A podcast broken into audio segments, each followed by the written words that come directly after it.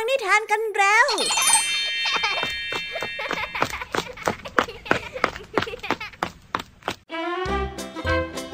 สวัสดีค่ะน้องๆ ยินดีต้อนรับเข้าสู่ชั่วโมงแห่งนิทานกับรายการคิสอา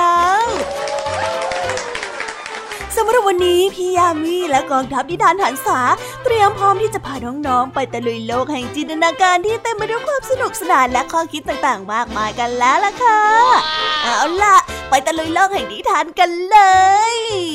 วันนี้พี่ยามีมีเรื่องราวประหลาดๆจากต่างแดนมาฝากกันค่ะ เริ่มกันที่เรื่องแรก เป็นเรื่องราวของประเทศอินเดีย กับนิทานที่มีชื่อเรื่องว่าน็อตหลวม เป็นเรื่องราวของชายเพี้ยนผู้ร่ำรวย แต่ก็ยังทนลำบากทำงาน ที่ไม่ก่อให้เกิดอะไรแก่ตัวเขา แถมยังเอาแต่บ่นว่าเหนื่อยให้ใครต่อใครได้ฟัง จนทำให้เพื่อนบ้านสงสัย และแอบตามไปดู จนพบว่าสิ่งที่เขาทำนั้นช่างน่าขำจิ้นดี บอกได้เลยค่ะว่าถ้าน้องๆได้ฟังต้องอุทานออกมาว่า คนแบบนี้ก็มีด้วยหรอ ถ้าไม่เชื่อต้องไปรอรับฟังกันนะคะและในนิทานเรื่องที่สองนั้นเป็นนิทานจากประเทศเนปาลค่ะ เป็นตำนานรักในครั้งอดีตของต้นไม้ เมื่อครั้งที่ต้นไม้ยังไปมาหาสู่และติดต่อกันได้เหมือนกับมนุษย์ มีต้นไม้ผู้หนึ่ง นึกอยากจะจับคู่ให้กับต้นไม้หนุ่มสาว แต่ด้วยเหตุสุดวิสัยหลายอย่าง ก็ทำให้การจับคู่ในครั้งนี้พังลง และได้เปลี่ยนธรรมเนียมการครองคู่ของต้นไม้ไปตลอดกาลเลย ไปฟังตำนานสุดพิลึกนี้กันได้ในนิทานที่มีชื่อเรื่องว่า ต้นไม้แต่งงานกันได้เลยนะ ในส่วนของภาษาพาสนุกในวันนี้ เจ้าจอยไม่มั่นใจในตัวเอง เรื่องที่จะไปแข่งขันโต้วาที จึงได้มาขอของขลังจากลุงทองดี แต่ก็ได้รับคำแนะนำที่ทำให้เจ้าจ้อยเข้าใจว่า สิ่งที่สำคัญที่สุดก็คือความมั่นใจในตัวเอง เรื่องราวจะเป็นแบบไหน และความหมายของคำว่าของขลัง จะมีความหมายว่าอย่างไร ไปรับฟังเรื่องราวนี้กันได้พร้อมๆกันในช่วงภาษาพาสนุกกันเลยนะ เป็นไงกันบ้าง หลังจากที่ได้ฟังพี่ยามีเล่าเรื่องความสนุกกันมาบางส่วนแล้ว น้องๆ พร้อมที่จะไปตะลุยโลกแห่งนิทานกับรายการ Kids Hours กันแล้วหรือยังเอ่ยเอาละค่ะ ถ้าพร้อมแล้วเนี่ย เราไปรับฟังนิทานในเรื่องแรกกันเลยกับนิทานที่มีชื่อเรื่องว่าน็อตหลวม ไปฟังกันเลยค่ะ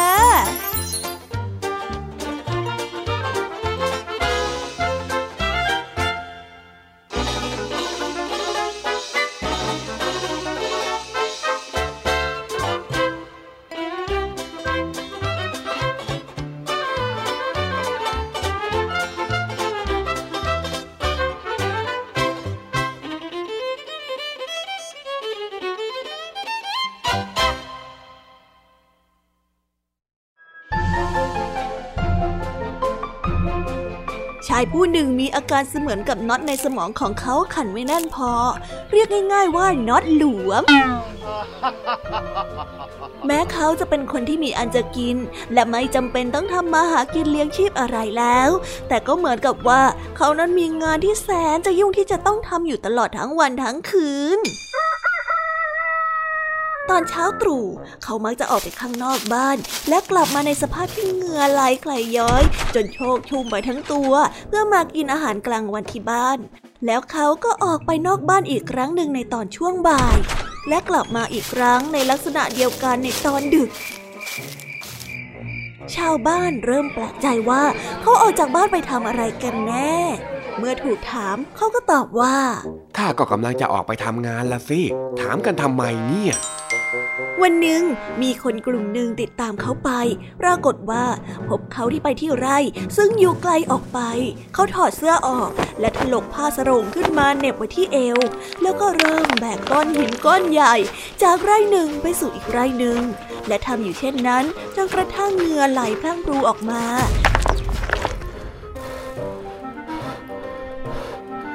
เมื่อเหนื่อยเขาก็หยุดพักเป็นระยะระยะ แล้วก็บ่นว่าเฮ้ยข้าไม่สามารถทนกับความเครียดที่เกิดจากการทำงานหนักแบบนี้ได้อีกต่อไปแล้ว ข้าจะต้องทำงานแบบนี้ไปอีกนานแค่ไหนกันล่ะเนี่ยกลุ่มคนที่แอบติดตามเขามา จึงออกมาปรากฏตัว และพากันถามเขาถึงเหตุผลที่เขาทำให้ตัวเองเหน็ดเหนื่อย ด้วยงานที่ไร้ประโยชน์เช่นนั้น โอ้ นี่นี่ทำไมท่านต้องมาทำอะไรแบบนี้ด้วยอะ มันไม่เห็นจะมีประโยชน์เลยนะ ในเมื่อท่านก็ไม่จำเป็นต้องทำแล้วทำไมท่านถึงยังต้องมาทำอะไรให้ตัวเองลำบากอะแต่ชายหนุ่มผู้น็อตหลวมผู้นี้ได้ตอบกลับมาว่าเฮ้ยพวกเจ้าน่ะเป็นบ้าไปแล้ว ที่คอยติดตามข้ามาแบบนี้ แต่ก็ยังไม่ช่วยอะไรข้าแถมคราวนี้เนี่ยยังจะมาพูดจาเน็บแนมข้าอีก เห็นไหมว่างานที่ข้าทำอยู่มันมีคุณค่ามากมาย พวกเจ้าไม่เชื่อ พวกเจ้าก็เงียบไปเลยฮะ อะไรของเขาเนี่ย เราอุตส่าห์เป็นห่วงแท้ๆ สงสัยว่าจะต้องเป็นบ้าไปแล้วแน่ ๆ เลยอะ่ะ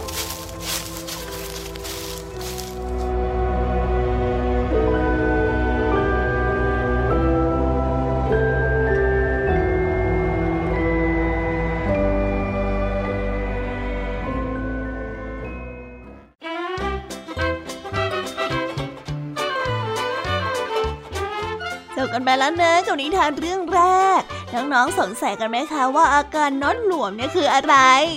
อาการน็อตหลวมของชายเพี้ยนในเรื่องนี้เนี่ยถ้าจะให้เปรียบเทียบได้ ก็คงเหมือนกับการที่เครื่องยนต์ทำงานผิดพลาด เพราะอะไหล่บางชิ้นมีปัญหานั่นเองชายเพี้ยนในเรื่องเนี่ยถึงแม้ว่าตัวเองจะร่ำรวย แต่ก็ยังคิดอยากจะทำงาน แต่ว่าการทำงานนั้นก็คงไม่แปลกนัก ถ้าไม่ใช่งานย้ายก้อนหินที่ไม่ได้สร้างประโยชน์อะไรเลยทั้งสิ้น นี่ขนาดว่าเพื่อนบ้านเป็นห่วง ก็ยังไปต่อว่าความห่วงใยของเพื่อนบ้านอีกอาการน็อตหลุดแบบนี้เนี่ยไม่รู้เลยนะคะ ว่าต้องไปรักษาที่ไหนที่ซว่าเป็นนิทานอินเดียที่นำมาฝากกันกันละกันนะคะ พอฟังกันแบบขำๆนะ ไปต่อกันในนิทานเรื่องที่สองกันต่อเลยค่ะ ในนิทานเรื่องนี้นะคะ เป็นเรื่องราวของอาณาจักรต้นไม้ใหญ่ ที่เมื่อครั้งอดีตเนี่ยเคยมีเรื่องราวที่แสนจะสุดพิศวงเกิดขึ้น นั่นก็คือการแต่งงานของเหล่าต้นไม้ป่า แต่วันหนึ่งก็เกิดมีเรื่องราวบางอย่าง ที่ทำให้ประเพณีการแต่งงานของต้นไม้หายไปตลอดกาล รับฟังเรื่องราวนี้ได้ในนิทานที่มีชื่อเรื่องว่า ต้นไม้แต่งงาน ไปรับฟังกันได้เลยค่ะ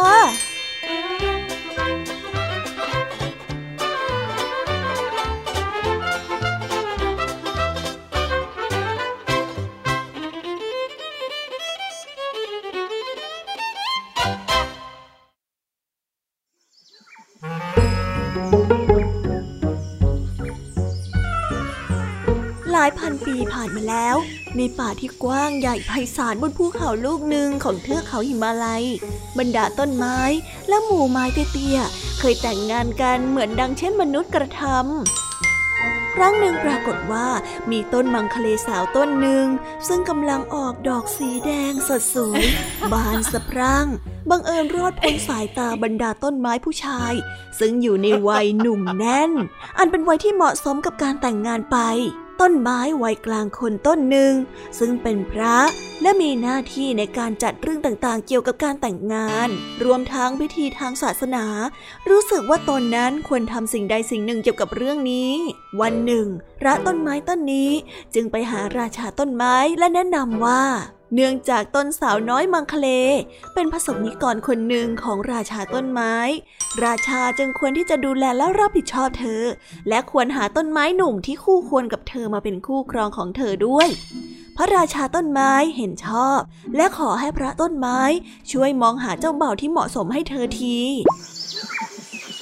ในป่าแห่งหนึ่ง บนสันภูเขาสูงอีกลูก ซึ่งอยู่ไม่ไกลไปจากภูเขาลูกแรก มีต้นอุติส รูปร่างสูงและสง่างามหลายต้นขึ้นอยู่ พระราชาต้นไม้และพระต้นไม้ ต่างเห็นพ้องต้องกันว่า ต้นไม้หนุ่มเหล่านี้แหละที่จะมาเป็นคู่ครองที่ยอดเยี่ยมสำหรับบรรดาต้นไม้สาว ด้วยเหตุนี้ ทั้งสองจึงส่งข้อความไปถามว่า มีต้นไม้หนุ่มต้นใดบ้างที่สนใจจะมาแต่งงานกับต้นมังคะเลสาวสวยต้นนั้น ปรากฏว่าต้นอุติสหนุ่มต้นหนึ่ง ซึ่งมีรูปร่างที่สูงใหญ่ และมีนิสัยที่ไว้ตัว ตกลงใจว่าจะมาดูตัวว่าที่เจ้าสาวของตนก่อนที่จะตัดสินใจแต่งงานกับเธอ ด้วยเหตุนี้จึงมีการกำหนดวันดูตัวระหว่างต้นอุติสหนุ่ม และต้นมังคะเลสาวขึ้น แต่ช่างเคอร้ายสินี่กระไร ทั้งราชาต้นไม้และพระต้นไม้ ต่างลืมไปว่าช่วงเวลาระหว่างเดือนธันวาถึงเดือนมกรา ซึ่งเป็นช่วงเวลาที่กำหนดไว้ เป็นช่วงที่เข้าสู่กลางฤดูหนาว และช่วงเวลาดังกล่าวนี้ ไม่ใช่เรื่องงามยามดีนักสำหรับหนุ่มสาวที่พากันมาดูตัวกัน เธอก็เหมือนกับต้นไม้ต้นอื่นๆ เธอได้สลัดใบออกจนหมด จนเหลือแค่ลำต้นโกรน เมื่อนายอุติสต้นไม้รูปร่างงามยืดยอดตรงสูงเหนือบรรดาพวกพ้อง เพื่อมองดูสาวมังคเล ซึ่งเธอนั้นอยู่ในป่าบนภูเขาสูงลูกนั้น แน่นอน ซึ่งมันมองแล้วก็รู้สึกไม่ประทับใจในตัวต้นไม้สาวนี้เลย เนื่องจากเป็นต้นไม้หนุ่มที่เย่อหยิ่ง มันจึงได้ตัดสินใจทันทีว่าจะไม่แต่งงานกับนาง เมื่อวันเวลาผ่านไปอีกหลายเดือนฤดูที่ต้นไม้ออกดอกก็มาถึง แล้วนางมังคเล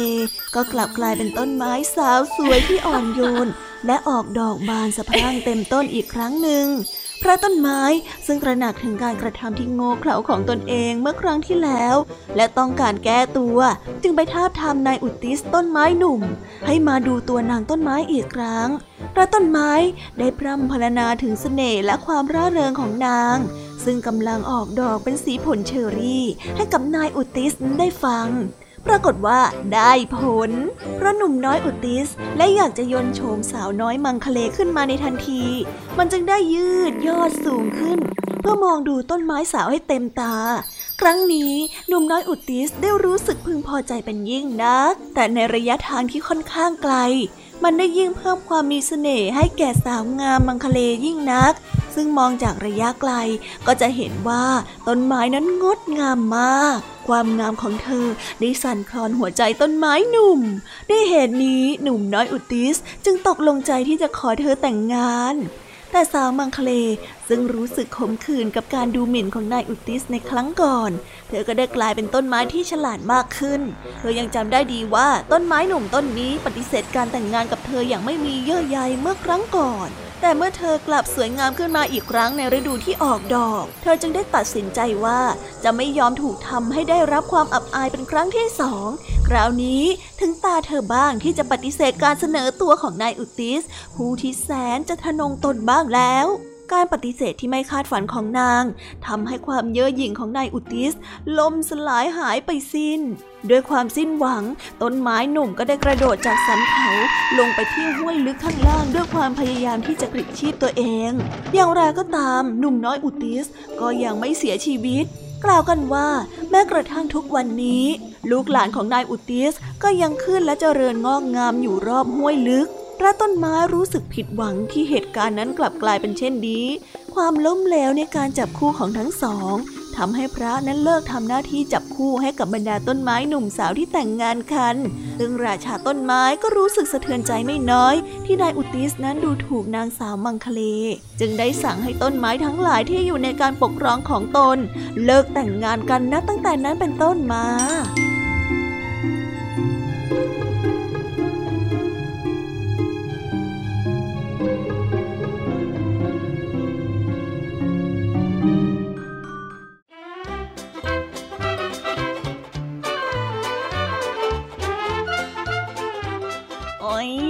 ก็ไม่ได้แต่งงานกัน เรื่องนี้เนี่ยมีความบกพร่องอยู่หลายอย่าง หากว่ามองย้อนไปตั้งแต่แรก เราก็จะพบว่าพระต้นไม้เนี่ยคิดจะจับคู่ให้กับหนุ่มสาว โดยที่ไม่ถามฝ่ายหญิงเลยสักนิด ว่าความต้องการของเธอนั้นจะเป็นอย่างไร อีกทั้งพระราชายังใช้อำนาจในการสั่งให้เกิดงานแต่งนี้ขึ้นด้วย นอกจากนั้นต้นไม้หนุ่มก็ยังตัดสินต้นไม้สาวเพียงแค่ภายนอก ซึ่งได้สร้างความอับอายให้แก่หญิงสาวเป็นอย่างมาก ท้ายที่สุดแล้วเนี่ย ต้นไม้สาวจึงได้กระทำการเอาคืนอย่างสาเสริมทำให้เหล่าต้นไม้ที่คิดว่าตัวเองนั้นเป็นใหญ่ถึงกับหน้าเจือนกันไปเป็นแถบๆเลยละค่ะ ในสังคมประชาธิปไตยของเรา คนเราควรมีอิสระในการเลือกหรือไม่เลือก ซึ่งถือว่าเป็นสิทธิเสรีภาพเบื้องต้น ที่คนเราทุกคนควรตระหนักนะคะเหมือนกับต้นไม้สาวที่ใช้ชีวิตอย่างเสรี ตามรูปแบบที่ตัวเองเลือกนั่นเองเอาละค่ะ เจ้านิทานในส่วนของพี่ยามีกันลงไปแล้ว ไปรับฟังในนิทานช่วงต่อไปกันเลย กับช่วงภาษาพาสนุก ในวันนี้นะคะ เจ้าจอยตะโกนโวกเวกโวยวายเรียกหาลุงทองดีตั้งแต่เช้า เพราะอยากจะได้ของขลัง เพื่อเอาไปแข่งขันโตวาที แต่มีราคาที่ลุงทองดีจะมอบอะไรให้ง่ายๆ โดยที่ไม่พูดให้เจ้าจอยฉุกคิดซะก่อน นั่นจึงเป็นเหตุของเรื่องราวในวันนี้ค่ะ เรื่องวันในวันนี้จะมีบทสรุปแบบไหน และคำว่าของขลัง ความหมายที่แท้จริงแล้วจะเป็นยังไงกันแน่ ไปรับฟังพร้อมกันในช่วงภาษาพาสนุกกันได้เลยค่ะ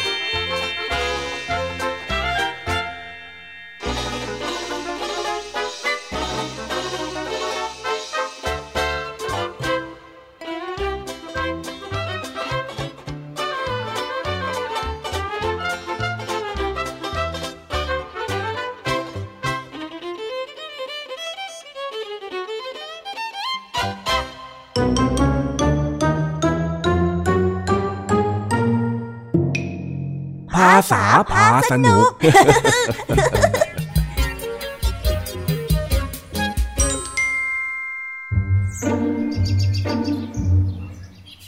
ช้าวันนี้ เจ้าจอยต้องไปแข่งขันโต้วาที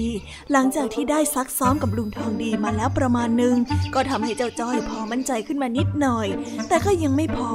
ตกเช้ามาเจ้าจอยเลยรีบตื่นมาปลุกลุงทองดีแต่เช้า เพื่อจะขอเครื่องรางไว้ทำให้เจ้าจ้อยมั่นใจมากขึ้น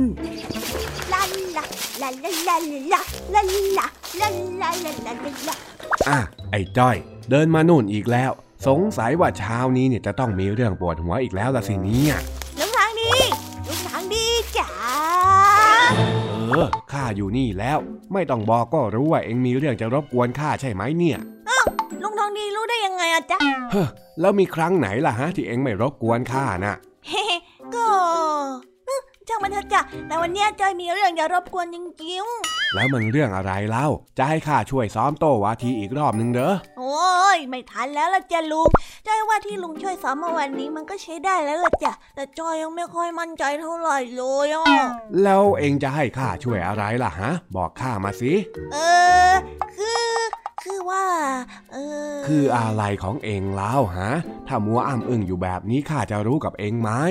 คือว่าจอยอยากจะมาขอของดีที่ทำให้จอยโชคดีหน่อยอะจอยลุงฮะ ของดีเหรอ ของดีอะไรของเองเจ้าจ้อย ของแบบนั้นข้ามีด้วยด้วยนั่นน่ะ มีสิลุง ก็ของดีที่จอยบอกเป็นของของลุงของดีที่เป็นของขังยังไงล่ะลุง เฮ้ยเฮ้ยเฮ้ยของอะไรนักหนาเนี่ยฮะ จะพูดให้มันสับสนทำไมฮะ สรุปว่าเองอยากจะได้ของที่ทำให้เองสมหวังในสิ่งที่ต้องการใช่ไหมเนี่ย ไม่ใช่สิลุง ต้องเป็นของขังของดีเท่านั้น ก็ใช่ไง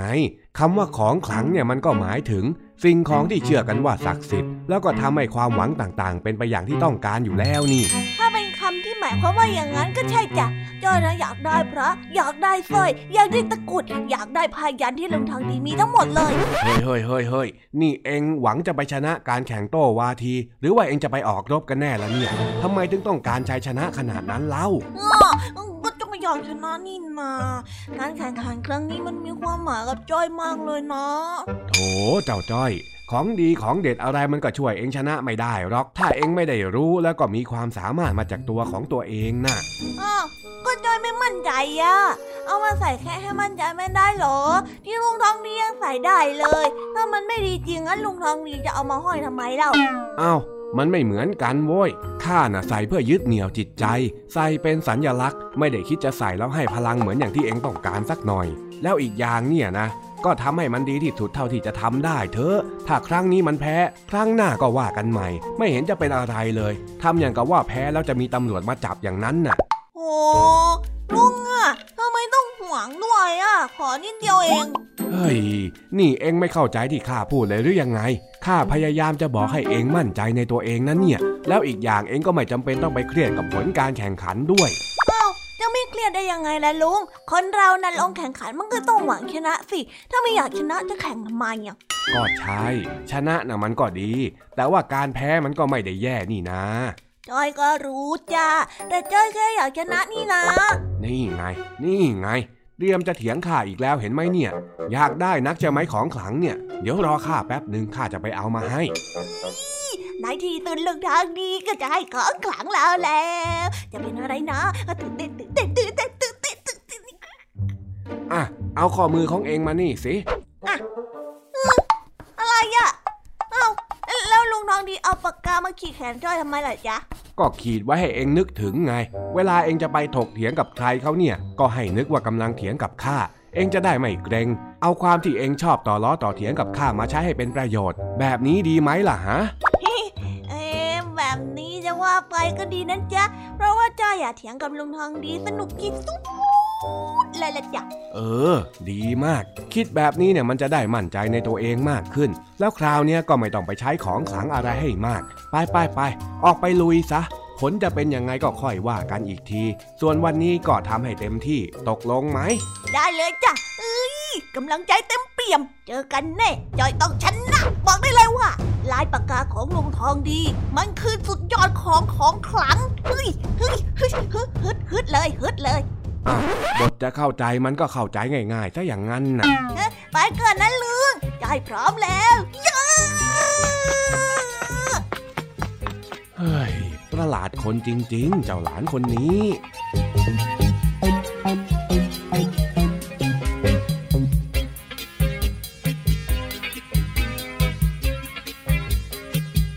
ว้าวจบไปแล้วนะค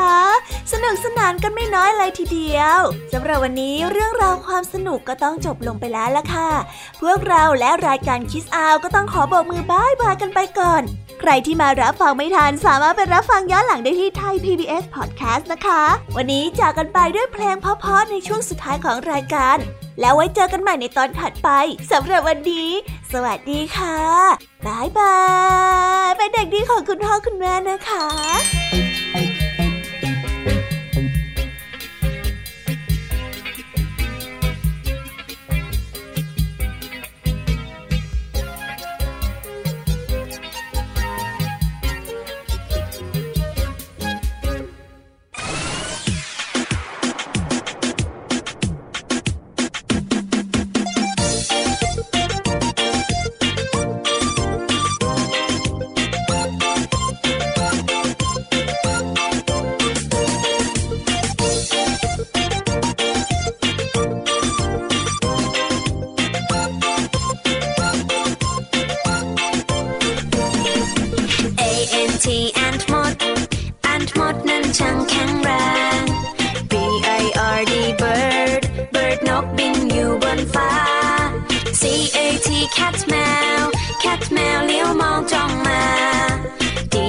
ีดอกมา ดอกมาร้องบอกบอกบอก E L E P H A N T elephant คือช้างตัวโต E L E P H A N T elephant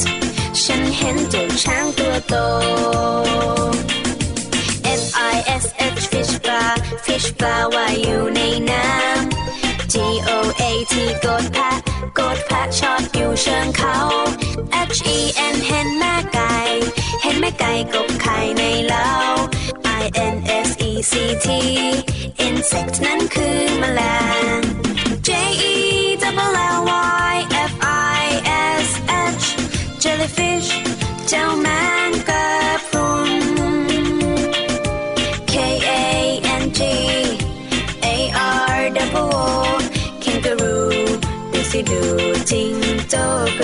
goodbye.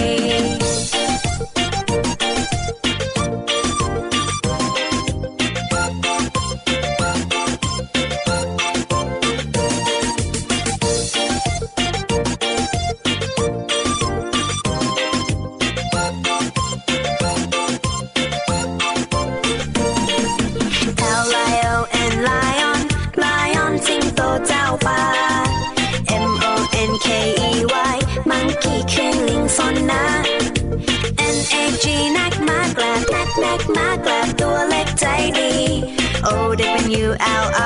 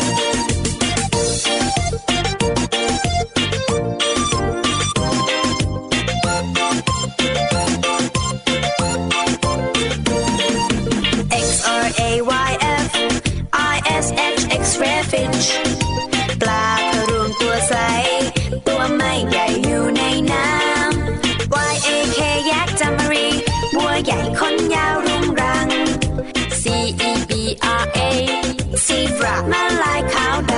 ำคำศัพท์ A B C มากมีหนูหนูต้องท่องต้องจำคำศัพท์ A B C มากมีมาสิมาท่องคำศัพท์ A B C คำศัพท์ A B C นำหน้าชื่อสัตว์ทั้งหลาย